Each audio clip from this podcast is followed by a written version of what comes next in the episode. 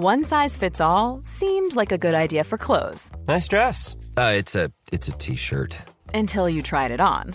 Same goes for your healthcare. That's why United Healthcare offers a variety of flexible, budget-friendly coverage for medical, vision, dental, and more. So whether you're between jobs, coming off a parent's plan, or even missed open enrollment, you can find the plan that fits you best. Find out more about United Healthcare coverage at uh1.com. That's uh1.com. Planning for your next trip? Elevate your travel style with Quince. Quince has all the jet setting essentials you'll want for your next getaway, like European linen, premium luggage options, buttery soft Italian leather bags, and so much more. And is all priced at 50 to 80% less than similar brands. Plus, Quince only works with factories that use safe and ethical manufacturing practices. Pack your bags with high-quality essentials you'll be wearing for vacations to come with Quince. Go to quince.com/pack for free shipping and 365-day returns. Michael Owen, born the 7th of November 1980 in Pontypridd, mid Glamorgan, Wales. Michael is one of the great names from Welsh rugby's 21st century success story. He first came to prominence in his homeland as a member of the Wales side that reached the final of the Under 19 World Cup in 1999, making his debut in club rugby with Pontypridd the same year, where he went on to play a major role in the club's Welsh Cup success of 2002 and their run to the European Challenge Cup final the same season. After five seasons in the Pontypridd First 15 in 2003, he signed for Newport Gwent Dragons following the restructuring of Welsh club rugby, spending five seasons at Rodney Parade before ending his club career in the English Premiership with a spell at Saracens. However, it's his exploits playing for Wales which have afforded him the status of one of the nation's recent greats, where over five years he won 41 caps, captaining his country to Grand Slam glory in 2005 while he was a member of the squad which competed in the 2007 Rugby World Cup in France. During his career, he was also selected for the British and Irish Lions 2005 tour of New Zealand and also represented a World 15 and the Barbarians against South Africa. On Talksport this evening, I'm joined on my sporting life by the Welsh rugby great Michael Owen. As a young sporting Welsh prodigy growing up, what was it like to know that there was another young sporting Welsh-born prodigy called Michael Owen? Yeah, I um, as obviously he's like I think a year older than me, um, and obviously being a Liverpool fan, I followed uh, his progress fairly closely and sort of saw him coming through. Um, obviously, my parents couldn't have predicted that uh, I'd end up playing rugby, and I'm getting asked all the time about uh, the footballing Michael Owen. Have but, you uh, ever met him? uh, I've never met him, no. He has, um, but he's obviously he's an amazing player, and uh, the fir- I think it was one of the first um, press interviews I did. It was around the time of the Rugby World Cup, and I got like tucked up royally. I got um, I said that I was a Liverpool fan, and they pictured me with a Liverpool shirt on and a Liverpool scarf, saying I'm the next Michael Owen and stuff like that. So when I started playing for Pontypridd, then there was some big characters in the in the side, and I used to get loads of stick because I was pictured in the newspaper with a Liverpool scarf and a Liverpool thing. Like so, it was uh, yeah certainly uh, made the guys aware of me, and um, got that stick, got me introduced to the team certainly. Tell us about your childhood. Uh, yeah, I was a, a great childhood. So I got older brother, um, who's uh, David? Yeah, David was five or six years older than me, and um, yeah, he was uh, a brilliant brother. I sort of really looked up to him, um, and a massive influence on, on my rugby career and stuff. And I can remember, I used to go on a Saturday, I'd go away with my dad um, to He was watch. also a rugby player. Yeah, my dad played for Pontypridd as well. Played over 100 games for Pontypridd, and uh, as did my uncle as well. So a, a real rugby family, if you like. And then um, we used to go and watch my brother play. So he played for a team called uh, it's a difficult pronunciation. Bather, um, or Beddau to say it correctly. Um, and he'd playing for their youth team, and they had a really good youth team. And used to go and watch them every Saturday. Um, and they were they had a brilliant time. They had a really good side. They beat a, a really strong Pontypridd uh, side in the like the local cup competition. Pontypridd side containing like some Martyn Williams, Lee Jarvis, like future Welsh international. So it was a massive achievement for a small village club. And watching that was like a great dedication in terms of rugby for me. The impression we get, um, you know, and I, I don't want to be cliched, but the impression we get, particularly with people from South Wales, is that every town and village still um, has a, a, an un- unbelievable passion for the game of rugby, and every town and village has a team that turns out top players. Yeah, yeah, it was massive. So the school that I went to, so Bryncelynnog, um, they were. Thank you for saying yeah, that. they yeah. They were. I got that one in few, Danny. Um, there's, there's even two more difficult schools before right, that, though, isn't right, there? Yeah, yeah. So uh, yeah, I'll tell you those. So Yeah, thank you. Llwyncrwn, Yeah. and uh, Gwaun So they were so all the all difficult uh, Welsh pronunciations. I'm sure it's a beautiful language to speak. Yeah. It's just a tricky one to look at. definitely, definitely. But uh, yeah, so from my school, there were people the likes of uh, it was like five or six Welsh internationals, um, and they had uh, in the school reception. There's like uh, photos of all the Welsh internationals all the way around. So I was in school with Gethin Jenkins, um, but like every day you go into school and you'd see all the pictures. So there was like Neil Jenkins, Paul John, uh, Andrew Lamerton, Greg Pross, and all these guys I ended up playing with. Um, and it was it was absolutely amazing. But as a kid, as well, I can remember look really looking up to. So I go and watch like Pontypridd senior team, and they were in a, a, a really tremendous period. Really, they were one of the best teams in Wales, and they were a force in Europe in the early days of the European Cup.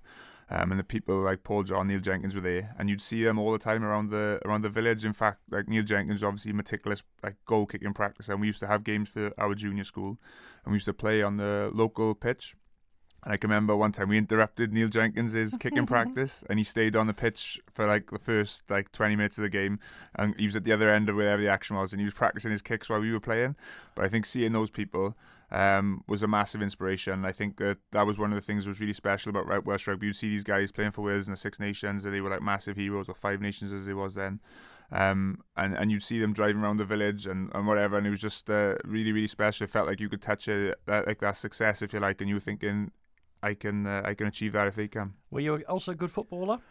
I was a de- I was an okay. I can't say I was a good footballer. I was an okay footballer. I used to really really enjoy it as a kid. So You're I very used to- tall, but you're a tall lad as well. Yeah, I was always tall. I did give up rugby for a little bit to play football. I didn't give up completely, but I stopped. I stopped playing for my rugby club and started playing football for about a season and a half. And um, I think it probably helped me in terms of um, just in terms of vision and being able to see passes and stuff, which was obviously an attribute for me later on in my rugby career.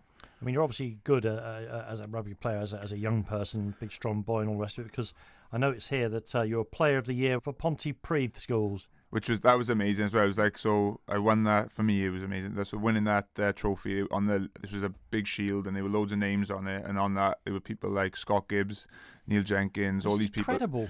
So it's like you see in these. So that was like a district side, but you're seeing all these people, and it really. It, it does inspire you and make you want to aspire to try and achieve what they have. So yeah, it was uh, it was pretty pretty special being able to do that. One of the things that's going to be laced through our story is um, your own uh, family life because it's affected your rugby at various times. Yeah. With uh, and uh, you met your wife Lucy.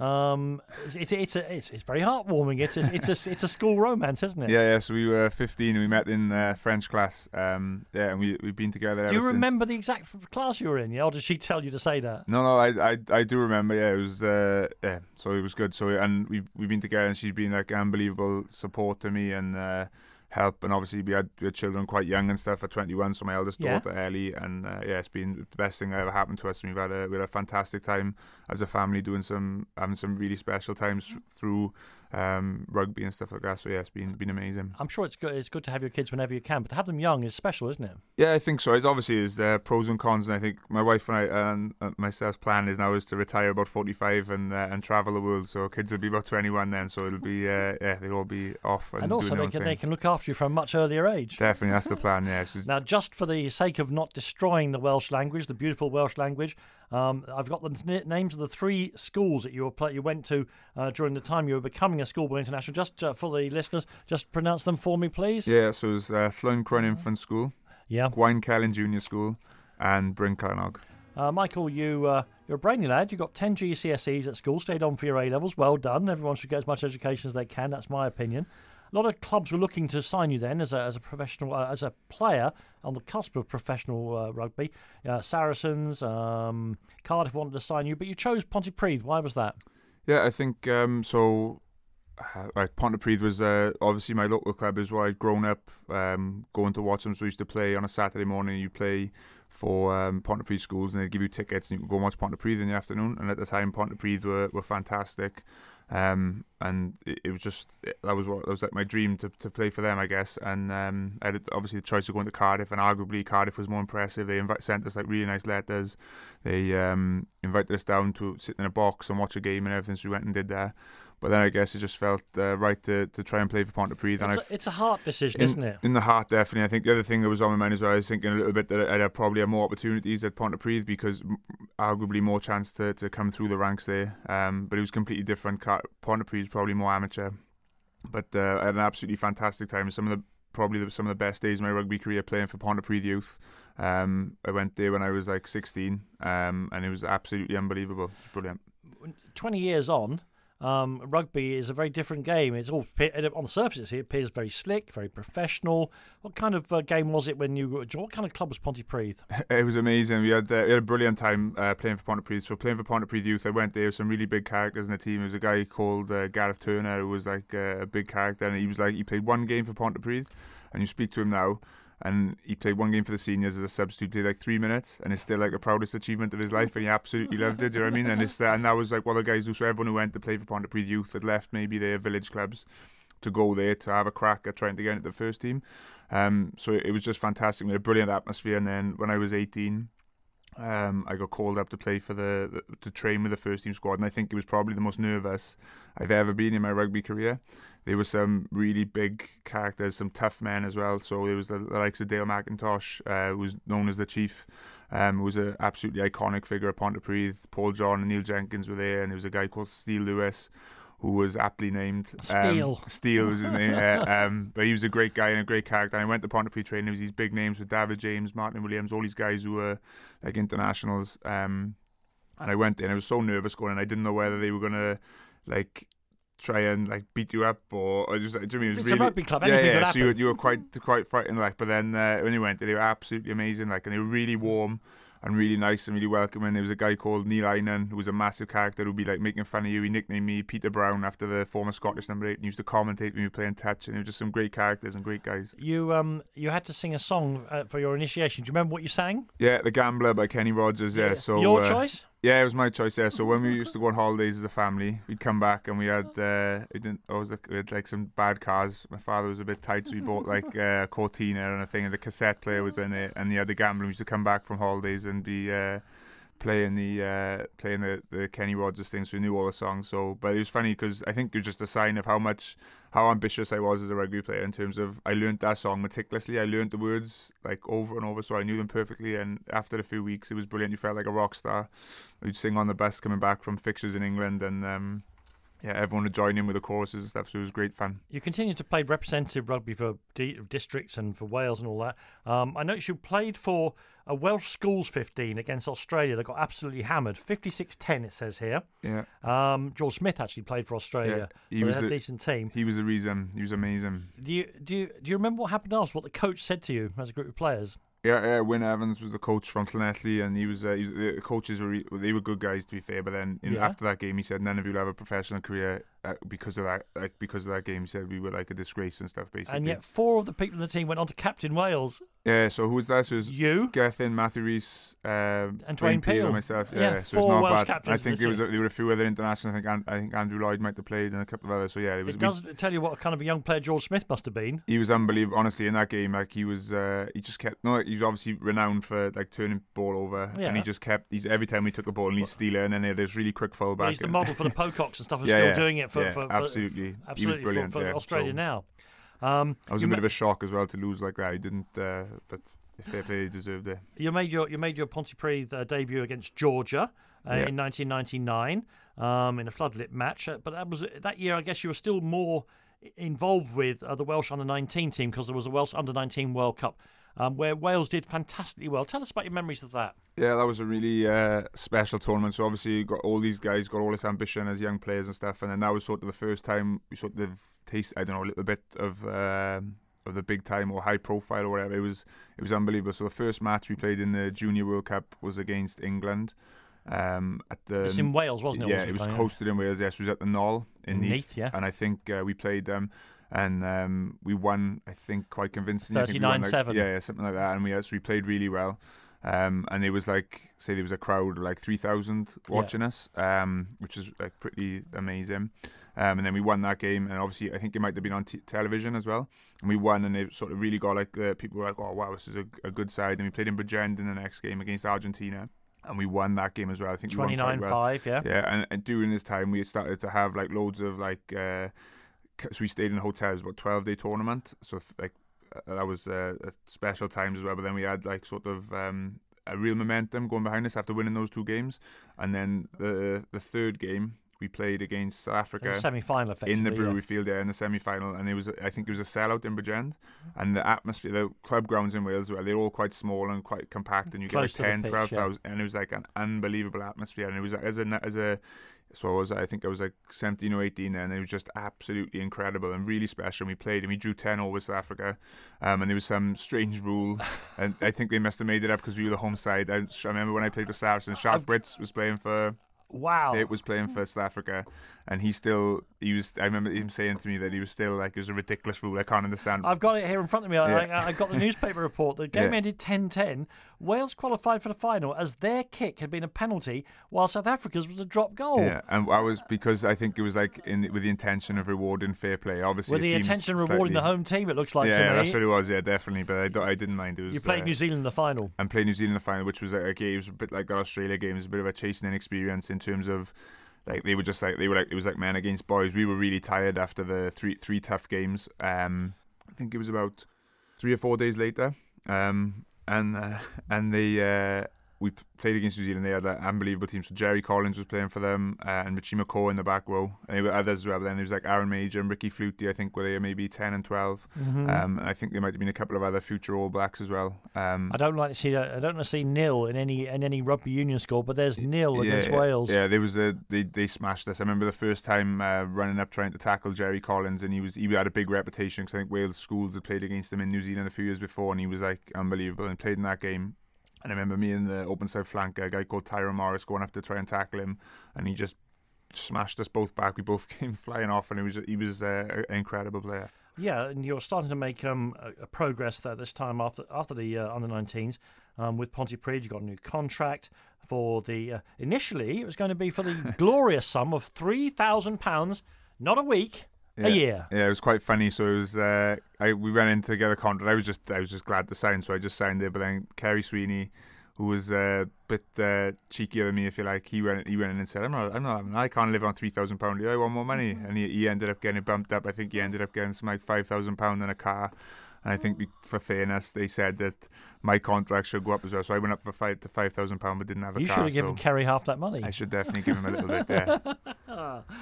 At a club level, we'll get onto your international career in the next section. Let's just say that you're obviously not just a good player yourself, but the Pontypridd team you're in is really doing well because by the turn of the century, they've got a very good team. 2001, 2002, you win the Welsh Cup, um, and and and almost won the Parker Pen, which was the uh, the European trophy as well. Yeah, the European, the second tier European, the Challenge yeah. Cup sort of thing. So yeah, what ha- that was very similar parallels to, to what happened with Wales later on in terms of coming into like a team that so Pontypridd had been had been a superb side within Welsh club rugby and European Legendary, rugby, and. I think about 1999, I think uh, a load of players.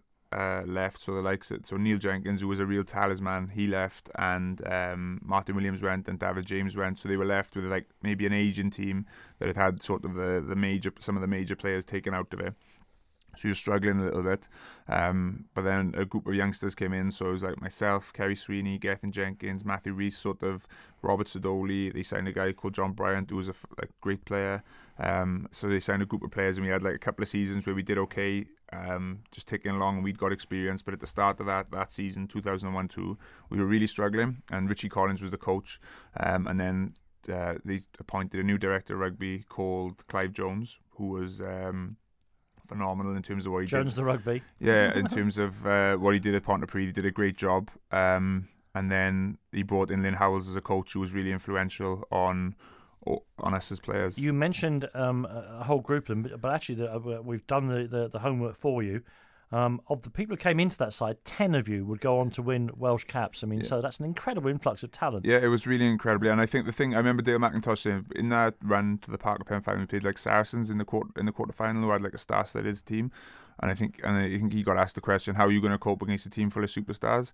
And he his response was, "We've also got a team of superstars. It's just no one realizes it yet," which was a great response and proved to be fairly prophetic. So it was, um, uh, and and that was the sort of attitude we had. I think the people that were there, the the older players, so the likes of Paul John, Dale McIntosh, who were hugely influential in terms of setting the tone what what it was going to be like. So they were just showing you that you could you could you could beat anyone if you were on your man. If you just got stuck in and had a go, you could beat anyone, and that was the attitude we had. And sometimes we did, and sometimes we didn't. But they always tried to instill that you had that attitude and you fought hard and worked hard and try and see what you can achieve, and don't don't be overawed by people's reputations.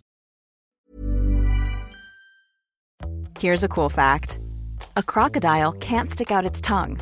Another cool fact: you can get short-term health insurance for a month or just under a year in some states.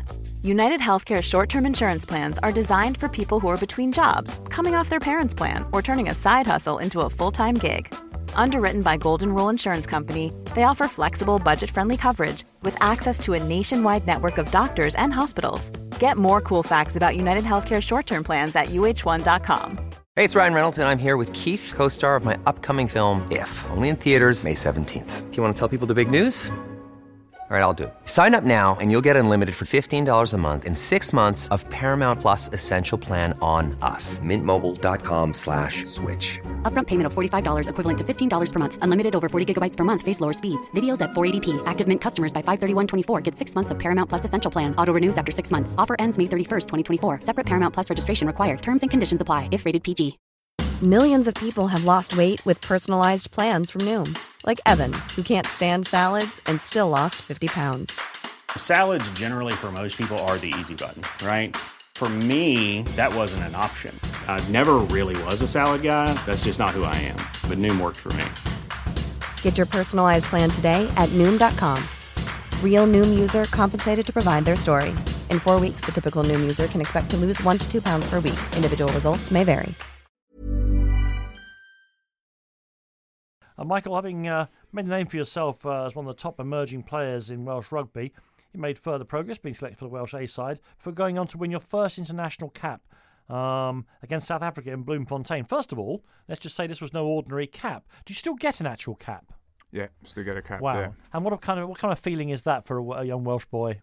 Yeah, it was amazing. I think um, obviously I've been dreaming about and about playing for Wales and training and working hard to try and get to that point for I don't know maybe 15, 16 years, something like that. So it was a big achievement. Like I remember when I, I got my first, I was awarded my first cap. Steve Hansen came up to me a couple of days before, the the, yeah, and he just came up and he said, "Are you expecting like to be a big uh, deal?" And he just said, "You're playing on Saturday," and that was it. And he left the room. So that was just that was his way of uh, of saying it. Um, it, it, was you were the thousandth player to represent Wales. Yeah, which made it made it special. And um, so I got presented with a, a, a uh, boot, um, uh, special like commemorative boot, and like obviously had more press coverage and stuff about, so it made it a bit more of a a big deal maybe. And um, yeah, and that's that whole season. It was uh, we were on the back of winning the Welsh Cup and playing in some really big matches for Pontypridd and playing some great rugby. And uh, yeah, got picked for Wales, and it was a group of us. I think it was like five Pontypridd players went on the tour. You lost uh, 34-19 to, to, to yeah. uh, South Africa in Bloemfontein. Yeah. Have you got any memories of the actual game? Yeah, I think my going into the game for me personally, it was I, I didn't want to let myself down. I didn't. I was never phased about people always say, "But oh, what if you one cap one day?" And I thought, oh, I don't, I don't really care. I just want to. If you get that one cap, I'd be really proud. And if that's all I have, then I'd be very privileged to have that. But I just wanted to make sure I didn't let myself down. And I played, um, I played pretty well. I was happy with my performance. And on the reflection with Steve Hansen stuff, he was, he said, "Hey, you did really well. Like, keep it going or whatever." We played. We had a young side. We tried to play some great rugby. We really moving the ball. Played some good stuff. And I think for Wales at that time losing 34-19 to South Africa, and we were right in the game until maybe the last 20, I think. It wasn't and the worst result you were having. It wasn't the worst result, and I think people were sort of could see a little bit. I felt quite optimistic about the way we performed. Um, so so there were positives to take out, but uh, yeah, it was uh, and it was uh, the tour itself was a, was an amazing experience. Yeah, and uh, the, the next game that you you also played in the second game, um, it was 19-8. These are you know yeah. things are picking up, and of course it's one of the themes of this program. We'll see how you might say because of you, but at the time that you came into the Welsh team, they were doing terribly, and gradually we'll hear the story of how they eventually win, um, you know, a Grand Slam in the Six Nations. Also, as I said, threaded in throughout this is, is your family life because you're one of those people who's had their kids young. You're still a very young man now, looking across the, the table at you. Um, your first child, Ellie, came along. Um, it was a, it was a, a difficult uh, birth. I think she was overdue and all the rest of it. But it also coincided with Pontypridd and a training camp. It wasn't quite as joyous for you as I think as it might have been. No, no, it was a bit. Um, it, Ellie being born was was incredible, obviously, and everything. Of but it was it was a very difficult time. My wife was uh, had like a, a very long labour, and uh, she had to be induced, and also it wasn't a very good time. And Ellie had some difficulties and stuff for the first sort of ten days, and they weren't sure how things were going to go.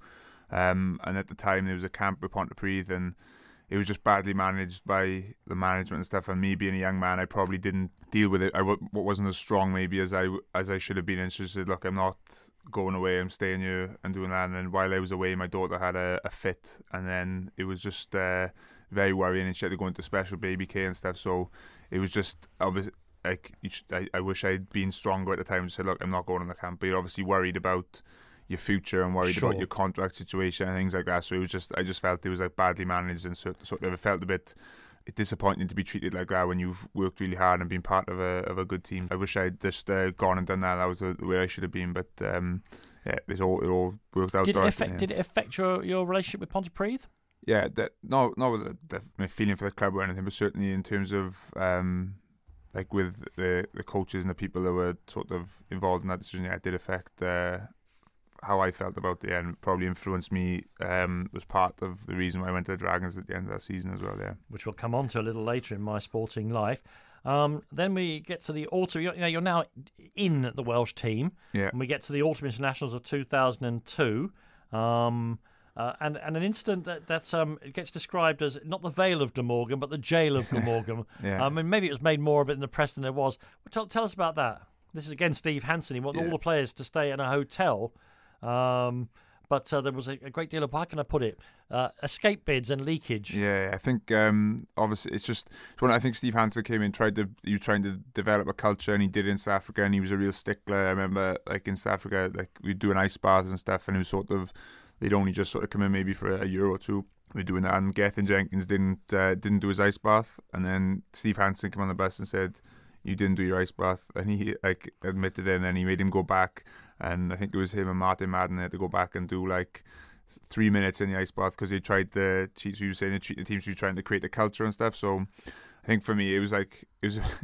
I think for like David James obviously got caught out and stuff with that, but it was like a bit of a ridiculous situation because most of the most people lived like 10, 15 minutes away. Well, you were literally So- local yeah, so I was like I was like five minutes from the hotel, so it was ridiculous. So like, and it was like I remember like you. In the night, I wanted to go home and see my wife and see my, my, my daughter and stuff. So you'd go you'd go home I, you'd go home and you'd be sneaking back just like terrified that you were going to get caught and get chucked out to the Welsh team. Um, and David James was obviously unfortunate and then Steve Hansen. I don't know he's probably a bit of a maybe he didn't fancy David James so he he made it a made a statement by by dropping him and stuff but I mean, uh, Steve yeah. Hansen's a clever man because David James said that he'd only gone to the car to get his Walkman. Yeah, And he Hansen felt this went ex- and felt the, the, the exhaust pipe. a former police officer yeah Oh, but is uh, that it? yeah that's what he was yeah so I think uh, that's how he managed Too to smart for the average rugby player then. Definitely, yeah. But I think it was obviously unfortunate as well because David James was a great player and it, it, it, it sort of maybe soured his international career a bit and it was probably a little bit unfair. And I think, like thinking back as well, when we had a team meeting and stuff, I think it probably within. I think actually in the team meeting we had to announce that David James wasn't uh, in the squad. I think it was a player missing who was at home that time because it was an unscheduled meeting. So I think there might have been a player missing in the meeting at the time when they were announcing because he'd, he'd gone home because people obviously uh, felt that they that that's what they wanted to do. So And I might just finish this section. I- You'll want to get through this as quickly as possible. The 2003 Six Nations Championship, Wales lost their opening game in Rome to Yeah. Italy by 32 points to 20. Uh, you were dropped after that game. Yeah. They went on to lose every one of the games for their first and presumably only ever Six Nations whitewash. Obviously, if you'd played, this wouldn't have happened. But Uh, this yeah. is this is terrible stuff. Yeah, no, I think I played against Italy and didn't play didn't play very well. We were quite poorly prepared. I think I remember at the time the players feeling like we were Steve Hansen was trying to do stuff with the line out and stuff, and um, it was very very different. And we did went in, we didn't have a very good line out, and obviously to beat Italy, you had to be able to to operate there. So I think everyone was a bit like, what's like what's he doing, Steve Hansen? He couldn't see what he was trying to achieve. And yeah, it was a really, really horrible defeat. You lose like. I lose to Italy. I think it might have been the first time. Certainly, the I think it was one of the first time in the Six Nations Wales had lost to Italy.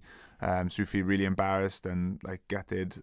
In that game as well, you could see glimpses. I th- I'd love to see that game again. I think we scored like maybe two like unbelievable tries, like length of the field, like multiple phases, um, with some great passing, which would have been if you compare if you just shown the try and compared it to a try we scored in the Six Nations, it would have been you could have seen the parallels between the, the two.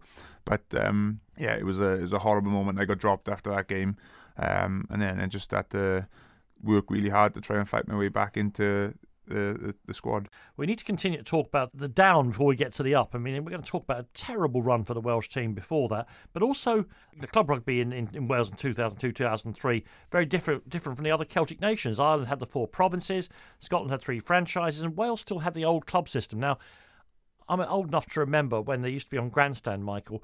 They used to read out all the rugby results from Wales, and these places that I would never have uh, heard of, Aberavon, you know, played, and indeed Pontypridd used to come on and they'd be playing these rugby matches. They reorganised it um, so that the and, a lot of these great clubs disappeared from our sight. How did that feel? How did it go? Yeah, it was horrible, and uh, I mean, it was I think at Pontypridd as well. We'd sort of built up to to become like uh, a pretty strong team with a lot of young, good young players, and it felt like it was a real. We were building something for the future to become even better, and hopefully, like start to become uh, a force, a, a, bit of a force in Europe. Um, so yeah, it was a massive change, um, and, and and really disappointing. Obviously, growing up wanting to play for Pontypridd, and then that, that sort of lost. And I think um, to be fair, the guy, uh, so David Moffett was sort of the instigator of, of doing that, um, and I think they'd been spoken about in Welsh rugby for a long time, and they just sort of by doing that they'd sort of diminished um, what Welsh club rugby was was was about as well in some ways. I should just just let, to let people know what actually happened um, was that Swansea and Neath became the Ospreys. Um, Newport and Ebbw Vale merged to become what's now the Newport Gwent Dragons. Yeah. Um, Pontypridd merged with Bridgend to become the Celtic Warriors. Um, and Cardiff remained as a, as a standalone club, as did Llanelli. Yeah. But I thought perhaps then that it meant uh, it meant that perhaps the club you grew up at, Pontypridd, had disappeared, but the, but the village still has uh, uh, you're telling me, a very thriving rugby club. Yeah, uh, ta- is a town, so town surrounded yeah. by villages and stuff. But then, uh, yeah, so they've got a great rugby club now. They're really successful. They, there's a Welsh Premiership, and they still have a Welsh Cup for the clubs. Um, Pontypridd have won the double like a few times, and they've won countless league titles. Um, and they, they, are doing really well, and they've restructured the club, and they, they're running it. Um, in a really, really impressive fashion, and they get some some big crowds for the big games. So they still get like three, four, five thousand for a big game. So yeah, so it's going uh, it's going pretty well. You went, you signed for the Dragons. Did all the Pontypridd players have to become Dragons, or did you get a choice? What was the how did it? Oh, it was a really unbelievable process, really, when you look at it. Um, so the guys got they lined up outside the office of the coach and the, so Lynn Howells and I think it was Clive Jones as well. And they'd go in and they'd be told, "Yeah, we're going to keep you on. No, we're not going to keep you on." It was like that, and people would have had like existing contracts. There was a guy called Geraint Lewis, who was from the, the same area as me, played for Wales, really talented footballer, really good player, and he was like a surprise admission. They sort of said, "Right, we don't want to keep you anymore," and Geraint had to go and find a contract that like relatively short notice. It was quite uh, uh, a tough process, I think, for for a lot of people. And then I had a chance to uh, got offered a contract by the the Celtic Warriors. A um, little bit of talk with Cardiff and stuff, and then Mike Ruddock uh, came in for me at was going to the the newly formed Gwent Dragons. Um, and he sort the reason I went there in the end, I suppose, was because um, I a few times during the season for Pontypridd, I got sort of like left out to the side and stuff, and I felt like it was a, I wanted to go somewhere where I'd be like hundred percent trusted and backed, and that's what Mike Ruddock offered me, sort of going to the Dragons, and I played under him for Wales A, uh, and, and and enjoyed it. So, and as it turned out, it was a great move because obviously he became the Welsh coach and was a was a and obviously continued to back me. And I think it was one of those things so when I went to play for Wales A, um, which felt like it was a long, felt like a long time coming at the time, I was really chuffed when I got the, when I played for them. He was the coach, and for the first game against Ireland, he didn't pick me because he picked someone else and said to me the reason was because that guy had performed for me previously. So you want he felt like he wanted to give mm-hmm. him a chance, another opportunity, which is fair enough. Um, but then he didn't play well in the next game. He got dropped, and then they picked me. Um, and we had a really good season with Wales. They won four to four, and Mike, I think because I played well, he sort of backed me and wanted me to be there. And then I went to the Dragons, and it was great day for that first season with him as well. We had a really good season, and uh, yeah, it was uh, it was fantastic. I mean, it's it's all faded into into the mist of memory now. It's ten years ago that all this, or more, that all this was happening. Has it worked out? Do you think the the, the Welsh club system? Uh, it, it's worked out in the sense that Wales as a national side have been more success has been as successful as they've ever been. They've obviously got a fantastic side now. The academy structure is working really well. Um, so there's there's lots and lots of positives about it. But I think Welsh rugby has lost a little bit of something, maybe lost a little bit of his soul because, like I was saying, when I was growing up, you would have seen the people uh, playing for your local town side. You could really feel like a tangible affiliation to it, if you like. And it was re- and you see those internationals go around the, the, the village or whatever, and then you go to um, Pontypridd, and it'd be like a real like meet. So it'd be like a real social thing as well. And obviously, you're trying to get all the people from the regions, from the, the villages surrounding Pontypridd, to go to the big town club, if you like. And that was that was what made it so special. So I think it's lost maybe a little bit of something. Um, West Rugby's still strong, but I'm, I'm not sure if I think in hindsight, what would have been better if the regions, if the clubs fed more into the regions, if you like. So they were like the regions were the were genuine a genuine amalgamation of clubs, and, and, and it's a shame that we lost those like big derbies like Swansea, Llanelli, Swansea, Neath, Pontypridd, Cardiff, Newport, Cardiff. It was some really really big like ferocious derbies and stuff, and I think Welsh Rugby has lost a little bit despite being really successful since the, the start of the regions. Talking about the build up to the World Cup in 2003. Yeah, so the World Cup in 2003, it was I think this was where we started to, to really build. So there was um, they had a new fitness coach, a guy called Andrew Hore, um, and uh, Scott Johnson was involved, and Steve Hansen. So those three were sort of coming together, and they were a really good uh, team together. And Clive Griffiths as well was a really good defence coach. They were all sort of working there uh, as a group. And then that pre-season, uh, we had a great pre-season, trained really hard, really really progressing, striving for that World Cup, and uh, and, and and feeling like we could go there and, and, and have a good campaign. And uh, yeah, unfortunately for me, I got injured. Um, and at the, I got injured a little bit before, and then had to pull out about two days before we left or something, which was uh, a, a, pretty devastating blow. But uh, I'm just uh, and, and, and not to put too fine a point on it, then we'll stop talking about the run of defeats now. um, England uh, beat uh, Wales in the run up to that 2003 World Cup. That was ele- the eleventh defeat on the spin for Wales. It's just not quite. It's just not a figure that makes any sense. And equally, it was it was England's fourteenth win on the trot, and of course they went on yeah. uh, to be the the world champions. After that, in 2004, you were fit again. I mean, you're starting to have some injuries here, uh, Michael. It's part of the story as well, isn't it? The yeah. fact that you you're a big, long frame of a man, aren't you? Um, and for a but, what? How tall are you? Six five, six six. six? Five, yeah. yeah. Um, you're, you're not uh, you're not massively bulked out. You're not a great. You're not six five across the shoulders, are you? Uh, not not anymore, no. But no. I was I was oh, like still about I was about uh, 17 and a half, 18 stone. So it's ah, yeah, just a, a, a cult, yeah, mere cult.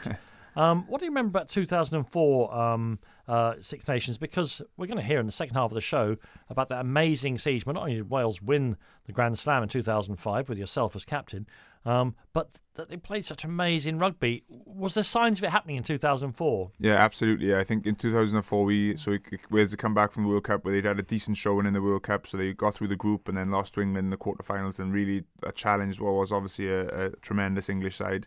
Um, then starting the 2004 Six Nations, I'd been sort of I'd stayed home.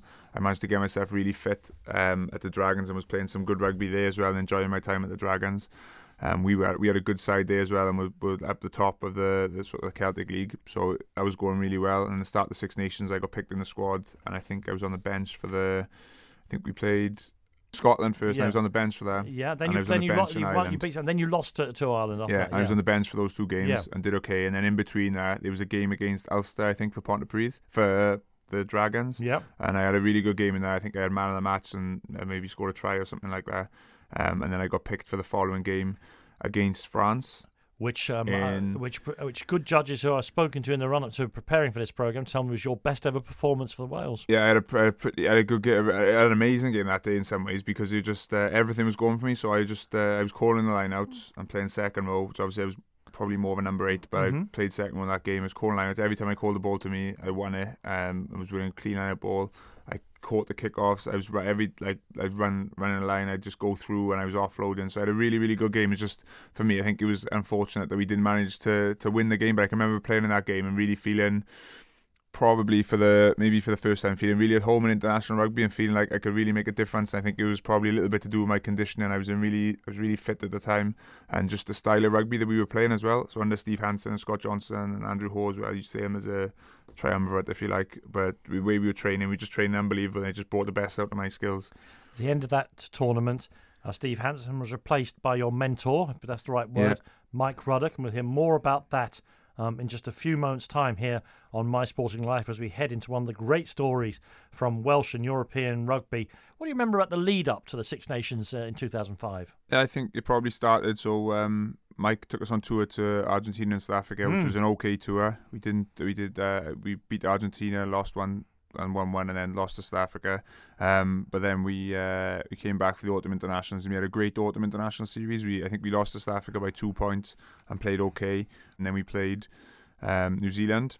And that was the was talking earlier about the Millennium Stadium being half empty, and that game against New Zealand was unbelievable. New Zealand were a brilliant team, and we performed at such a, a high level. And um, we lost 26-25, a game we, probably should have won. They had Joe Rokocoko was playing for them on the wing, scored two unbelievable tries, which which turned the game for them. But it was a it was a great game for us to stand up there with the, the best team in world rugby. Uh, was amazing, and um, yeah, and that sort of sent us into the Six Nations. Um, you mentioned um, that the uh, that you've been away on the tour in Argentina and South Africa. You were injured for South Africa, but you did get to meet Nelson Mandela. Yeah, yeah we got to meet Nelson Mandela, yeah, which was uh, so he got introduced us for the game. So I just shook his hand, and there was a photo um, which I've got somewhere of me shaking his hand. It was obviously a pretty incredible moment. He's a like tremendous statesman and stuff, and um, yeah, just. Uh, it was pretty incredible to get to to get to meet him and shake his hand. Um, after returning from South Africa, um, you got married to Lucy, who we heard about in the French lesson a little earlier yeah. on. Yeah. Yeah, we had a great, we had a tremendous, really nice wedding. We got married in Miskin Manor, which is just off the M4. Which, like you say, you would have passed a few times yeah. on your way to, to get a ferry.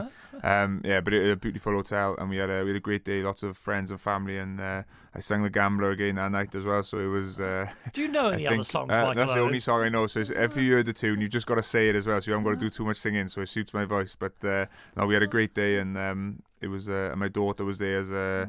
As a flower girl and stuff as well, which was quite uh, quite funny and quite nice. So yeah, was good. Good. Um, so we get to the the, the 2005 uh, Six Nations. How did you get to be? Well, we, we'll talk first about the, the, the game you played against England because I guess this is where people start to take this team very seriously.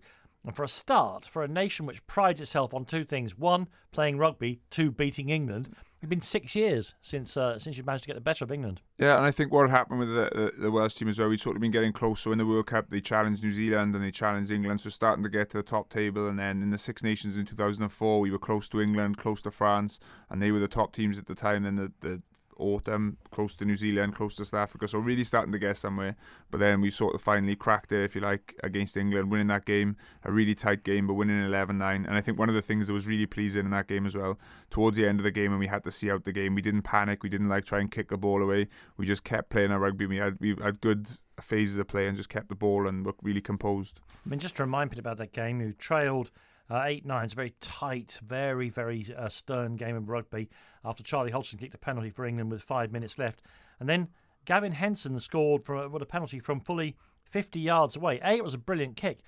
Gavin is a funny old phenomenon now, isn't he? Because here he is, a very important, he's a brilliant player, but he's become kind of labelled now as a, as a kind of showbiz clown, hasn't he? Yeah, I think people sometimes uh, forget what he has achieved in the game as well. I think when you look at what he's done, he was like uh, World Player of the Year, I think, as a, as a World Young Player of the Year as well as an Yeah. under 20 or whatever, which is an incredible achievement. He won two Grand Slams, I think, for Wales. He won the Celtic League with um, the Ospreys, and he's played in France, England, and, and in Wales as well. So he's had, he's even though he's done all those other things, and maybe that has detracted from his rugby somewhat, he's still had a tremendous career and been a, a real top player. So I think when people say he hasn't fulfilled his potential, I think. Uh, he he, ha- he's he hasn't had a bad time, and obviously doing some of the stuff he's done, he's had a he's had a pretty good life. So Do you, do you think if he hadn't been Mr. Charlotte Church, people would have taken him more seriously? I- I don't know. I think I think as a rugby player, he was just he was just as a personality. I think his personality was maybe a little bit um, like he was either like incredibly meticulous and like the best professional, or he just go off the wall and be and be gone. So he's just he just I think that's just his personality, and he's obviously in fairness to him, he's had he's done what he wanted to do, and he's probably had a, a great time doing it as bloke? well.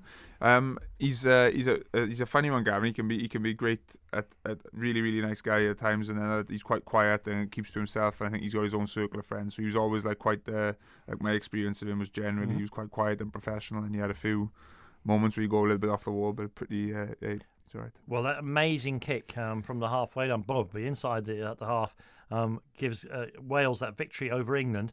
Um, it's, it's it's easy, Michael, to pick out one game and say that was a that was a big moment. Was that a very significant win? Do you think? It was a massive win. Yeah, it was uh, it was huge because, like I say, we just we cracked that. We'd beaten a big team all of a sudden, and that just gives you that little bit more belief, a little bit more um, confidence in, what you're capable of as a team. And it was uh, yeah, it was a hard fought win, and we had to do lots of good things. Some things, some parts of it were grind, some parts of it were were great. And it was just, uh, it was it was brilliant. I, I can remember after the match walking out to the stadium. It was me and Lucy, and we were like, oh, we were on our own. I, I, was speaking to Gareth Edwards after the game. It was like uh, sort of first time I'd really like spoken to him, and he was saying that's a, a really significant win, great together.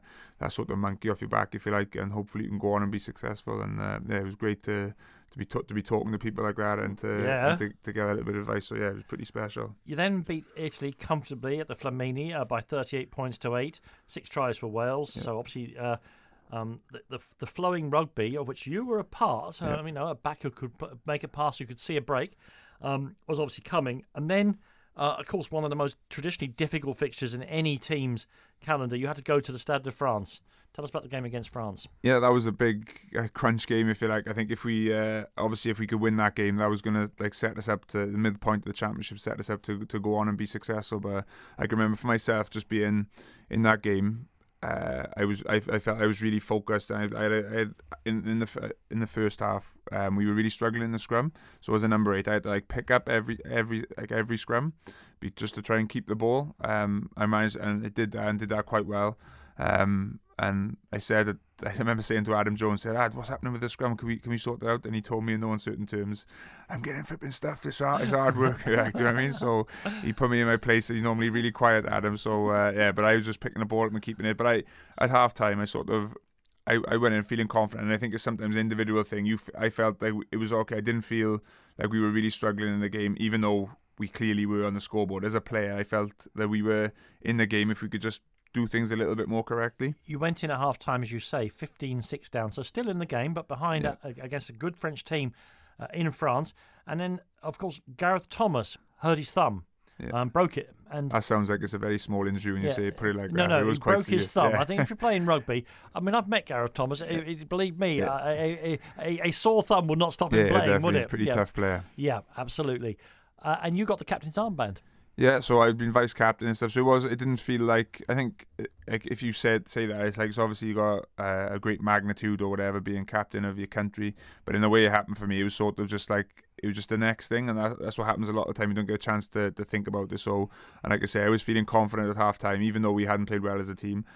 Uh, for myself, I felt confident. I felt in the game, and I felt that we could do all right if we just kept the ball. And I, I guess like that confidence I had, like uh, you just just try and reflect that to, to other people. But uh, the, all everyone stepped up, and it was a great second half. Uh, in, during which Martyn uh, Williams scored uh, twice uh, from yeah. the back row for uh, yeah. for Wales, and with the score on 18-18, Simon Jones kicked a penalty and a late drop goal as Wales held off the intense late French pressure to win. And when you've beaten England and France, you must know that there's a very, I mean, obviously the Italy game as well, but when you've beaten England and France, um, you must have thought, wow, not only are we in a chance with the championship here, but the first Welsh Grand Slam for a quarter of a century. Yeah. I, th- I, said since those legendary. I mean, they yeah. were ridiculously legendary. Yeah, teams. absolutely. Yeah, I think I, sometimes when you're in the the bubble of being in a professional team, I think sometimes that um, you, you don't get caught up in that. I think because the Six Nations is so short, it, doesn't hit you the speculation and stuff. So like I know like when you talk about Premier League campaigns in football and stuff, and because it's such a long season, you got so long to think about it. I think with us in the Six Nations, it didn't. Although clearly you're in a good position, I can never really remember thinking, "Oh my God, we we can win the Six Nations." I just sort of you're just moving on to the next thing. So you you go back from France or whatever, then you you you are recovering, you're getting on, getting prepared for the next game. So it just sort of um, keeps moving, and the atmosphere in the camp was brilliant. It was really relaxed. We used to play football before um, uh, before before training and stuff, and it was just and loads of touch rugby. It was just really relaxed, and we were just having a great time and playing good rugby. Okay, the good rugby continues. We're now counting down the games. Um, with the penultimate game of the of the tournament for for you Wales, uh, you went to Murrayfield and ran up a well a record win against Scotland with yeah. you as captain. Yeah, yeah, so I was captain. So I had all, that week. Then you're obviously a bit more focused, but being captain at that time as well it's really easy because we're riding the crest of a wave. Everyone just asks you nice questions. Everyone's just really pleased to speak to you. Everyone's just like, hey, brilliant, everything's great. So it wasn't. Did difficult... you like doing all those press conferences? It, well, you you do them anyway as a player. Obviously, you get a little bit more focused as a captain. But when everything's going great, it's brilliant. It's the best job in the world because everyone thinks you you go, oh, why? How are you doing so well and all that and all stuff like that. So it's just a nice feel to it. Obviously, I experienced a slightly different side to it, like a couple of years late or a year or so later as captain. But doing that Six Nations, it was amazing. We went to Scotland. We were really confident. Scotland had a bit of a difficult time, I think, with their coach. And yeah, we just uh, we we started 100 miles an hour and just managed to see them off fairly easily. Michael, we left the last section with one game to go in the 2005 Six Nations. Wales had won their first five. Then they uh, last three games have been away from home. Then you return to the Principality for the game against Ireland. Wales on the cusp of their first Grand Slam for 27 years. Ireland still with a chance of the Triple Crown. Huge game. Yeah, absolutely huge. It was a, a massive build up to the game, and I think uh, just before, just during the week, it was just was a bit like, like winning winning my first cap. Just felt like just the magnitude of the game. Um, trying obviously not to get caught up in that, but just trying to think, just try and perform, just don't let ourselves down. Make sure we perform on the day, and if we win, we win.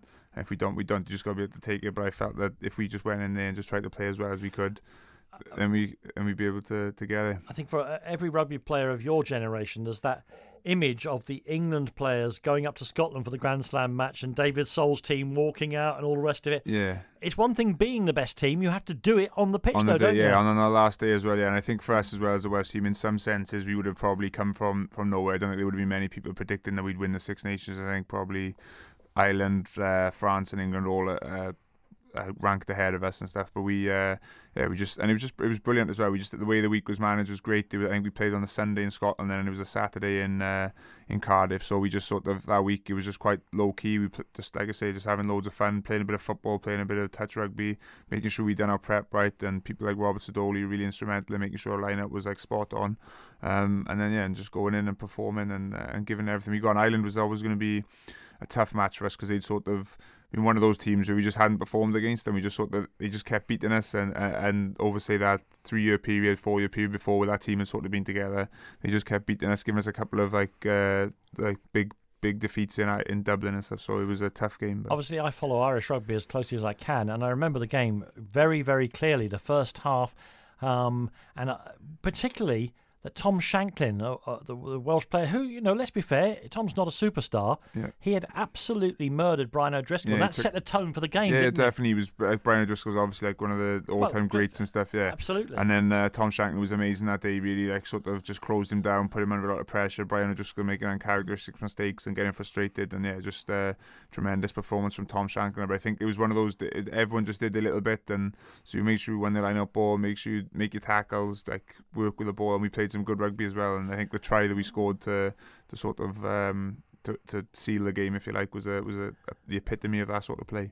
When you hear that, what does it make you feel like? Yeah, it's amazing. I think uh, I hadn't seen it and I watched it. It was like on ESPN Classic or something, and I think they saw the game and it just made the hairs in the back of my neck stand up. And because I think when you when you're playing sport, you sort of you don't comprehend what what it means and stuff, and you sort of lose that sense of being a fan a little bit. And I think um, there were a few things that happened around that game um, that really made you sort of realize that at the time, but then reflecting back and it makes it really special. It was so driving in and Millennium Stadium in Cardiff is right in the middle of town on the river, beautiful yeah, yeah. thing. So it's uh, amazing there. Yeah. But you drive in on the bus and you drive in sort of through the main streets of Cardiff to to, to get to the entrance, and that day it was that it was unbelievable. It was just like um, so all the outside Cardiff Castle. It was and it was a beautiful day as well. It was packed out um, all the way through the streets. Everyone was stopping and clapping the bus, and you just as you were driving the bus, just thinking, oh, and you just just like excited to play and excited to be there. And then afterwards, um, obviously the the celebrations and stuff in the stadium, and then I think they showed us a video. So the guy who used to do the the video analysis, Alan Carter, um, and they had clips of people, the troops in Basra. And I think there was a, video of them, and they were all watching the game. They're all going absolutely ballistic because we won the Six Nations. And I think, like, you don't realize that that's the effect that the actions of us as a collective, as a team, uh, has that effect on people and can bring such joy to people. And that's what is really special. And to be able to see that happening is, uh, is, is makes you like pretty emotional and feel pretty proud of of, of your efforts you're right to feel emotional and proud. There was one moment you still had one captain's duty to do, uh, to go and lift the, the trophy and the Six Nations trophy. Um, obviously, the, the, world, the world, the spotlight of the entire world was on you, Michael Owen. Why didn't you take off that stupid scrum right. hat? Yeah, it's a shocker. Um, if it, what happened? So I never wore a scrum cap, but I had uh, a cauliflower year. Um, so my year was like flaring up the time, so I started wearing one. Um, and I'd never won before. So at the end, but at, after every single match in the Six Nations, I'd done the same thing. So all I did at the end of the match, rather than like taking it off and putting it in my shorts or something, I would just like undo the strap. Yeah. So it's like dangling down. So on that day, that's what I did, and I think that just sort of shows as well how much like you're not conscious of the. Oh, I wasn't conscious of the the fact that millions of people all over the world are watching me with a stupid scrum cap on my head. So uh, yeah, it just you just weren't conscious of it. Just focused on the rugby and enjoying that, and then obviously afterwards you could sort of see that. Uh, were your parents in the stadium that night? Um, that yeah, my parents were there. My uncle went. And my uncle had been like uh, he had like some heart trouble and stuff, and hadn't drunk for ages, but he, he took a drink that day and stuff, and. Uh, um, it was a really nice moment actually when we won the Six Nations. The the wives and girlfriends um, area sort of is like directly above, like in the second tier stand. Like I can remember looking at Lucy and just feeling like it was a really nice moment to sort of share that together. And like she'd obviously helped me loads and stuff. So that was a nice sort of uh, like nice moment. And also, I think at the time I just felt, remember feeling like I did obviously felt absolutely delighted, but it was more you were like uh, a relief as well. Do you know what I mean? Just thinking, oh, a satisfaction rather not relief, satisfaction of what we'd achieved and where we'd come from as a group and all the hard work you put in and the early morning sessions and all that stuff. And it was a real uh, tremendous sort of thing as a team to go through. So you're the captain of the most important Welsh rugby or the most important Welsh sports team for a quarter of a century. Uh, as I say, it's a global sport now, and so everyone knows who you are, Michael Owen, and what you look like, and all the rest of it. But you're brought down to earth the following day. Yeah, yeah I went to get uh, fish and chips from the chip shop, and uh, the woman said, "Oh, did you enjoy the game yesterday?" I said, "Yeah, it was good." And she said, "Oh, where did you watch it?" so uh, yeah, she didn't have a clue. Uh, she probably still doesn't, does she? So, uh, but I was like, yeah, I was there. Well, it was an amazing moment, and it's been a pleasure actually sharing that moment with you, watching you listen to the commentary. It was yeah. really, really. I mean, tears are in my eyes. Never yeah. mind uh, yours. Let's get, be joined now by somebody who had an important part to play in lots of your career. Coached you at, at club level, at a junior international level, and of course was the manager of the Welsh team the day of that famous triumph. So, good evening to Mike Ruddock. Hello, Mike. Hey, Danny. How are you, Mike? You good? Thanks, Mike. Yourself? Everything's good, mate. Everything's good. Listen, uh, Mike, uh, Mike Ruddock in this case, um, talk to us about what kind of a player uh, Michael Owen was and why he became so important to that, that great Welsh team. Yeah, well, I remember seeing Michael first playing for Pontypridd as a real young young man. I, I, I actually had remembered his dad playing rugby. Wow! Uh, believe it or not, many years ago, and um, I remember Michael then bursting onto the scene uh, with Pontypridd as a, a fine young player in amongst a number of other, you know, fine young players that Pontypridd were uh, producing at that time. And uh, I was lucky enough then to get the opportunity to sort of work with Michael a bit in the in the Wales A team. And um, uh, Michael was playing for me at number eight. And then when uh, rugby went regional uh, in Wales, uh, I spoke to my new chairman of the Newport Gwent Dragons. And I said, look, the first guy I'd like to get on my team sheet is Michael Owen. I think he's not only a you know a fantastic rugby player, but he's got this amazing rugby brain uh, for a forward. As an ex-forward myself, I was uh, head down, backside up. You know, so I hadn't seen I hadn't seen too many of these guys who could raise the head above the you know the sort of melee and um, and see where space was and and have an, uh, an ability to sort of know how to um, break down defences as a forward. So. Um, I managed to convince the Newport Gwent Dragons that we should sign Michael Owen and uh, we managed to do that.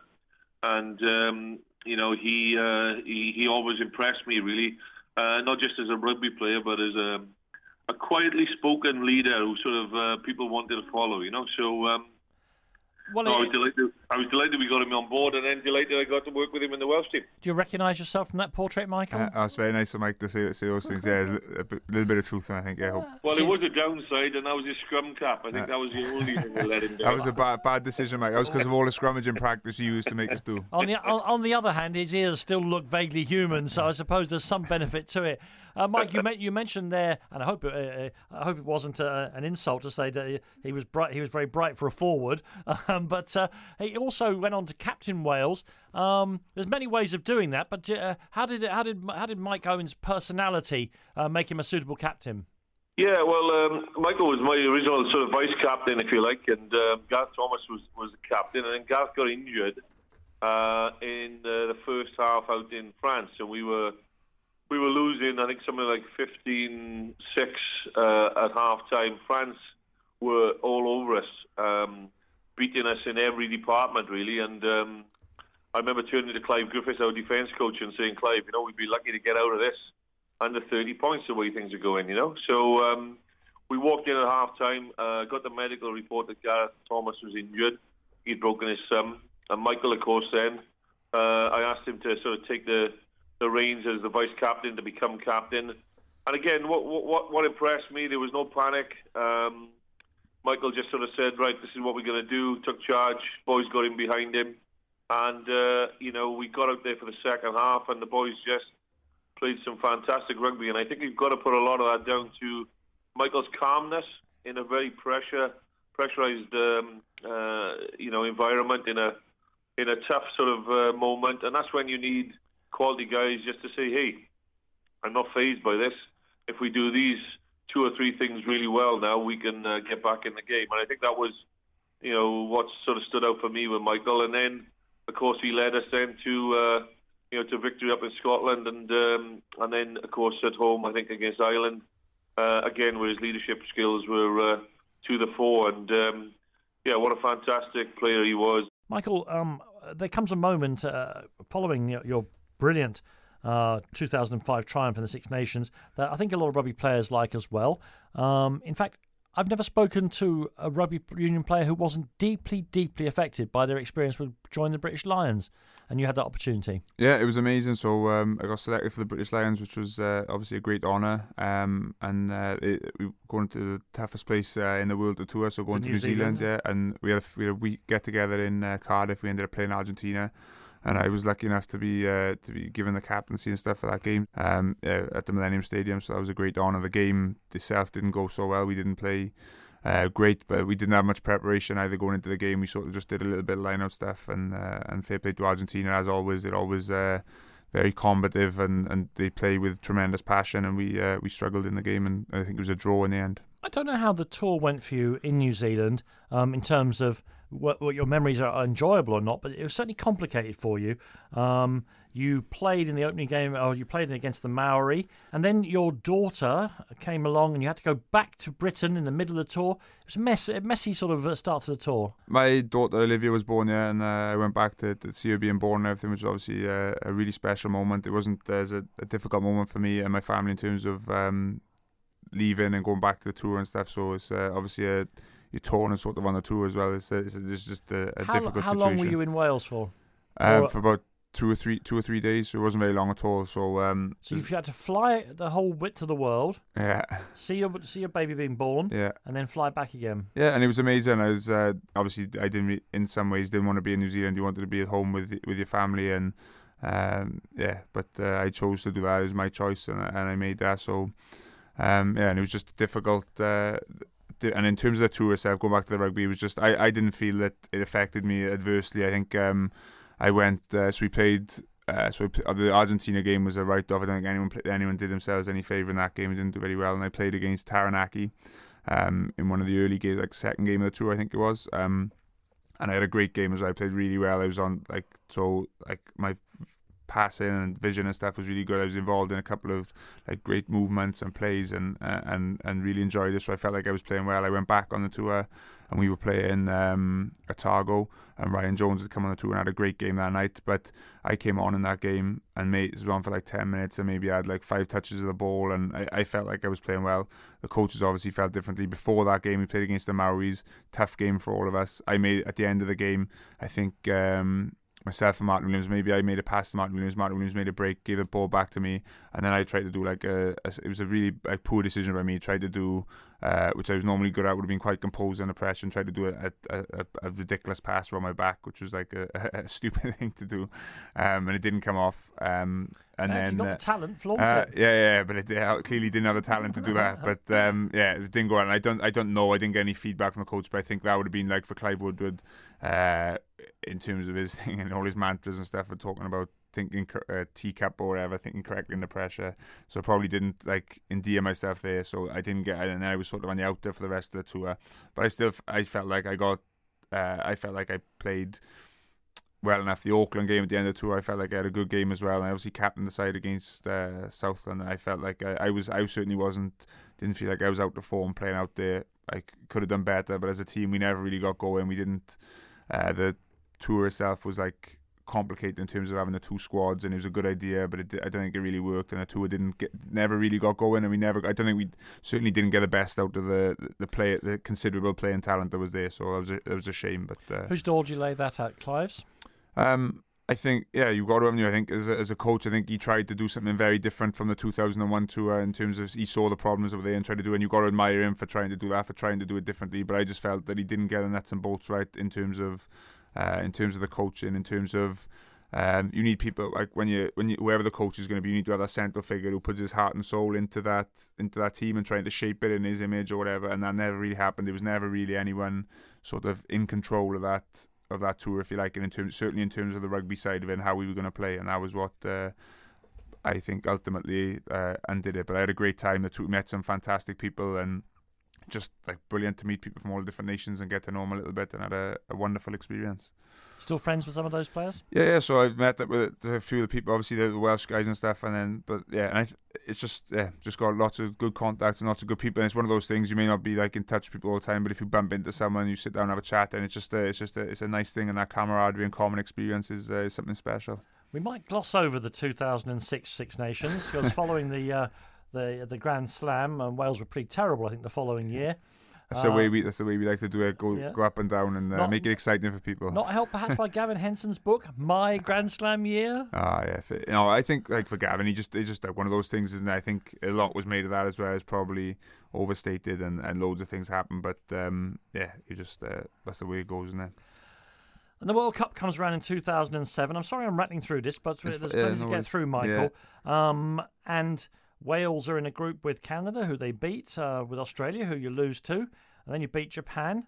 Uh, you know what I'm going to say next. Yeah. Uh, to get through the group, you've got to beat Fiji. Now, of course, we saw in the last World Cup recently that uh, yeah. when Japan beat South Africa, that anything can happen Absolutely. at these levels. The gap between as the other teams become professional, the gap is inevitably widening. But I do think that that that, that Welsh lost to Fiji, maybe one of the most famous defeats in, in, in world yeah, history, yeah, rugby like, history. Uh, they were Fiji were fantastic and they deserved the win. I think uh, as a like for, for, me going to that World Cup, that was a, a, a, big achievement for me getting to the World Cup. I sort of after 2005, I got dropped in 2006 when Gareth Jenkins came in and I had to work really hard to try and get back. I didn't get in the Six Nations. I went to Australia uh, and had a had a great time. Got back in the, the squad, so I was really proud of that achievement. I felt like I'd improved as a player. And I went to the World Cup and I was on the bench. I think I came on in, uh, for Fiji. Was my last international for Wales, and I had about 15 minutes. Um, but in terms of that game, it was just um, yeah, I think Fiji just they, they just played a great match, and we played some some great rugby as well. Thirty four points, but they yeah, got thirty eight. Yeah, that's the problem. yeah, so uh, yeah, it was a, it was a, it was a, probably a, a, great match, and Fiji just were, were on fire, and they went they nearly went. They played South Africa in the quarterfinals, and nearly beat South Africa. So they were they were clearly a, a pretty talented, good side. But uh, yeah. why was it your last game for Wales? Do you think? Because uh, he didn't pick me again. Um, yeah, uh, I I was really disappointed. Not disappointed, obviously disappointed. It's horrible for your Welsh career to finish, and when you've had that as part of your life, you want to you want to keep going, and you, you, you really miss it. But um, yeah, I think like after that uh, tournament, Warren Gatland came in. Um, and and he didn't select me, which is uh, fair enough. So I remember I spoke to him before the 2007 Six Nations said, "Oh, you're going to miss out this time. Um, we chose nine. Uh, no, it wasn't Andy Powell. You just said you're just going to miss out. We're not going to pick you." And um, yeah, I was gutted because I felt at that time as well.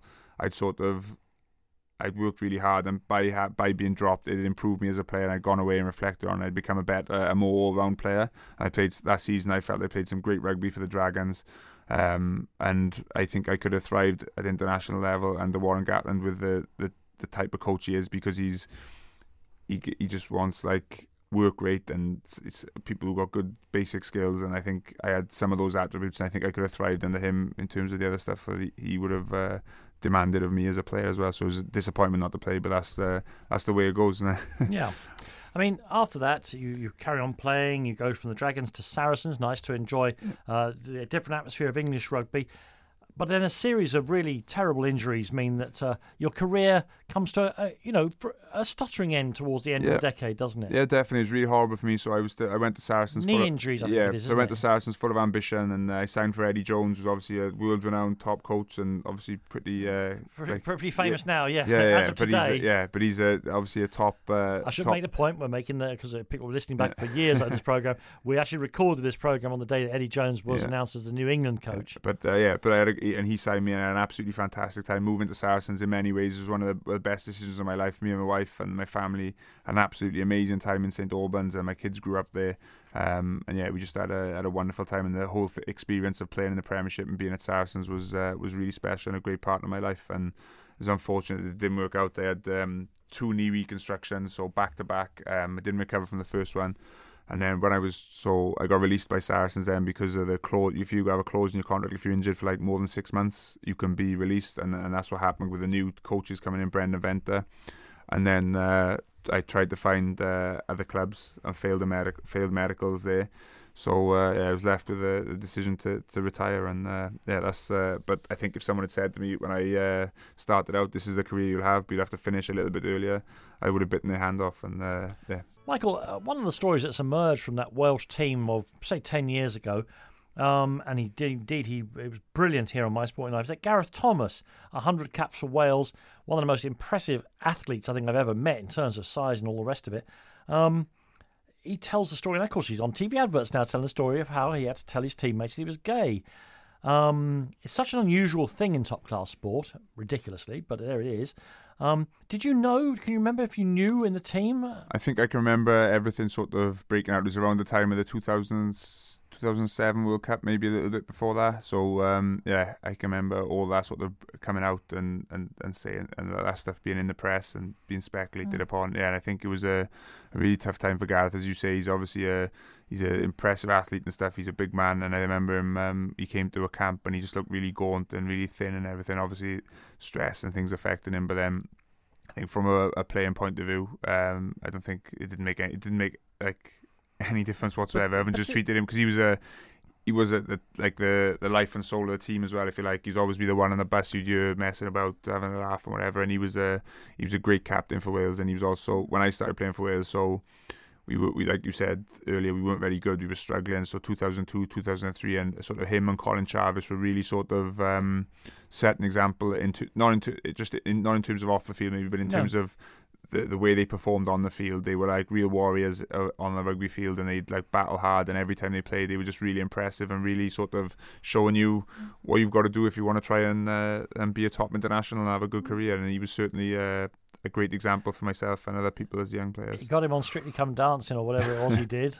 yeah, yeah. I didn't see any of that, but uh, yeah, I think uh, I'm sure he was uh, he was good now as well. But he's a, he's a really nice fella and really warm and generous and uh, yeah, I thought he was yeah, remarkable and a great character. and a great personality. And he's yeah. obviously doing um, some some really important stuff now and breaking down prejudices and absolutely. stuff. And that's uh, absolutely and of course, to be commended. And of course, you know, because because soccer, football still has no openly gay players at the top level. People think it's going to be this huge thing, and uh, people. But what happened with Gareth shows that you know mostly people said, "Oh, good for you. Now get on with the game." And, yeah. they, and he was applauded on and off the pitch. And I know he was a great player, and therefore he had the backing of the public. But I do think, um, uh, and of course, when he talks about it, he had to pluck up such incredible courage. And for a man who is so brave anyway, the, the way he plays, it was amazing, but I do think we we've got to get past all this and just say, look, people are what they are. It's not harming anybody else. Let's move on. It doesn't know? make any difference. There's a, in a, a dressing room environment as well. Like, and I think it prob in, in, in time it'd probably become uh, a joke sort of scenario and stuff. And and as long and because he's comfortable with the people he's with and he's enjoying uh, their company, it doesn't change. It's just another just another facet of your life, isn't it? So he's uh, yeah, he, uh, exactly. Well, that was one just one of the things I wanted to talk to you about. The other thing is, Michael, because um, you are so recently in the game, I want to talk to you about the way the game is today, and we are recording this um, all in the immediate aftermath of uh, the Rugby World Cup um, and New Zealand's triumph. Uh, I know that you thought the standard of rugby was extraordinary. Yeah, absolutely. I thought um, the, the World Cup as a whole, the way it was organised, the way uh, the, the, stadiums were full, the way the, the second tier nations, if you like, performed, uh, the shock of Japan beating South Africa, which is like one of the most incredible sport in uh, shocks of all time. Gets I think. the old Fiji thing off of the out of people's Def- minds now. Yeah, yeah. yeah. um, and uh, and then New Zealand, probably one of the greatest rugby teams of all time, winning the tournament and the signing off for five or six like truly great players. So yeah, it was just uh, just an unbelievable tournament, and someone like Argentina as well coming in and showing such quality. It was just a fantastic tournament and a fantastic advert for rugby. And I think one of the things that was really important was the the values and everything that were on show as well. I think like there was some great moments of uh, of sportsmanship and great moments of, of fun, and it was just uh, just a wonderful tournament. When you were hurt uh, in 2009. I found, um, and this, this, is relevant, to, I found when I was doing research for this programme, a piece in The Guardian by Paul Rees saying that your injury was bringing to the end a career which had its, in its own way, been allowed to fall away slightly by changes in the game. And his argument was that um, players like yourself, a big man but very skilled. We heard the uh, the commentary on, on, on Kevin's try, Kevin Morgan's try, where he says the number eight has great hands. Of course, that was you yeah. in the commentary um, has been replaced, at this time at least, in the writer's mind, by an obsession with size and power, uh, replacing skill. Um, I don't know what you feel about that, but I do know that in this World Cup, particularly New Zealand, no matter how big and tough you are, if you can't handle the ball, you won't get in their team, will you? And that's the difference between them and the Northern Hemisphere teams. Yeah, in some in some sense, yeah. You I can think... still be a bullock in the Northern Hemisphere teams, and not necessarily a skilled player with the ball, you wouldn't get into New Zealand's team like that. Yeah, definitely, because they've, they've got more choice of players and they play in a different way and stuff. But New Zealand are pretty uh, remarkable. But I certainly think that um, like when you look at the, the standard of rugby in the World Cup as well, it was tremendous and it was really entertaining as well. I think there are a lot of people who maybe rugby's not like this, the sports fans, they just watch a bit of but they would have watched that rugby and they would have been absolutely enthralled and they would have thought, wow, what a sport this is. It's, uh, it's fantastic because of the, the multi dimensions of it and the collisions and stuff. So I think that um, when you when you go from watching the World Cup and then you put on like a Premiership match, uh, English Premiership match, and you watch Gl- uh, Gloucester and Bath hiding the ball in in a ruck for twenty minutes, it's a different spectator it's a diff- experience. It's a different, much different spectator experience. And I think sometimes I don't know whether because of because there's so many games, because it's like twenty two games over the course of a, of a of a of a long period of time.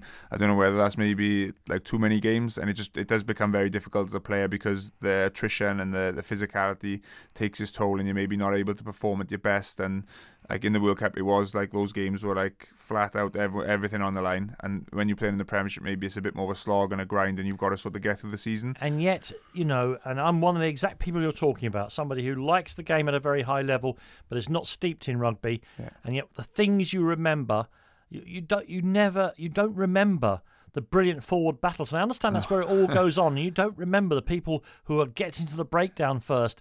You remember the ball going through hands lightning fast running and somebody crashing over the line. Yeah, and I mean, even look, even even that Welsh team that, you know, that preceded you by a quarter of a century, which people still talk about, of course, the Pontypool front row, and of course, the grand Mervyn Davies and the great forwards they had. But what people remember is Barry John and Phil Bennett and Gareth Edwards and JPR Williams getting the ball and playing with it. I mean, that is what sticks in people's minds. Yeah, it's, it is the it's the iconic moments, isn't it? When you see people, a great team try with his like multiple passes and multiple phases of play. That's what that is what people want to see, and it's like seeing people like Shane Williams, Jason uh, of my year, Shane yeah. Williams, Jason Robinson, watching those players playing against them, playing with them.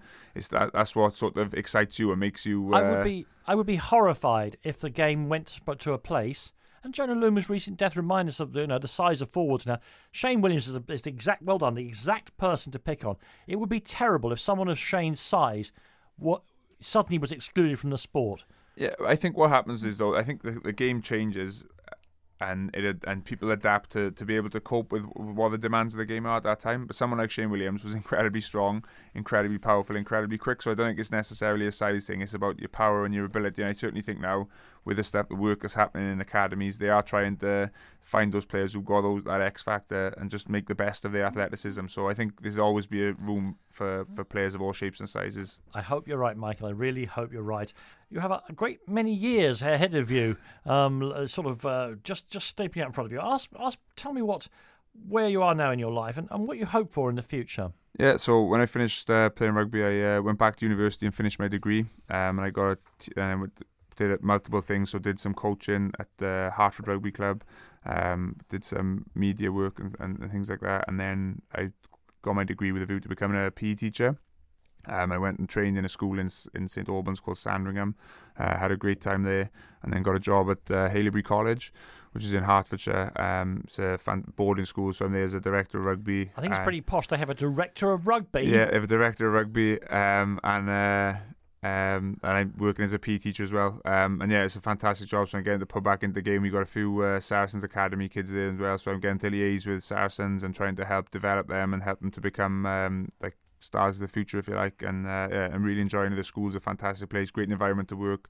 My children are attending the school and getting a fantastic education as well. So it's a really uh, a great lifestyle, and I'm really enjoying myself. And tell me, please, the romantic in me wants to know that Lucy from the French class, she's still on the scene? Yeah, me and Lucy going strong. Yeah, so we're uh, we got three children. So we got uh, Ellie, who's 13, who's uh, is at Haileybury at the minute and really enjoying herself, uh, and my daughter Olivia uh, and Sunny at the local uh, primary school called Morgan School in Hertford, which is a great school.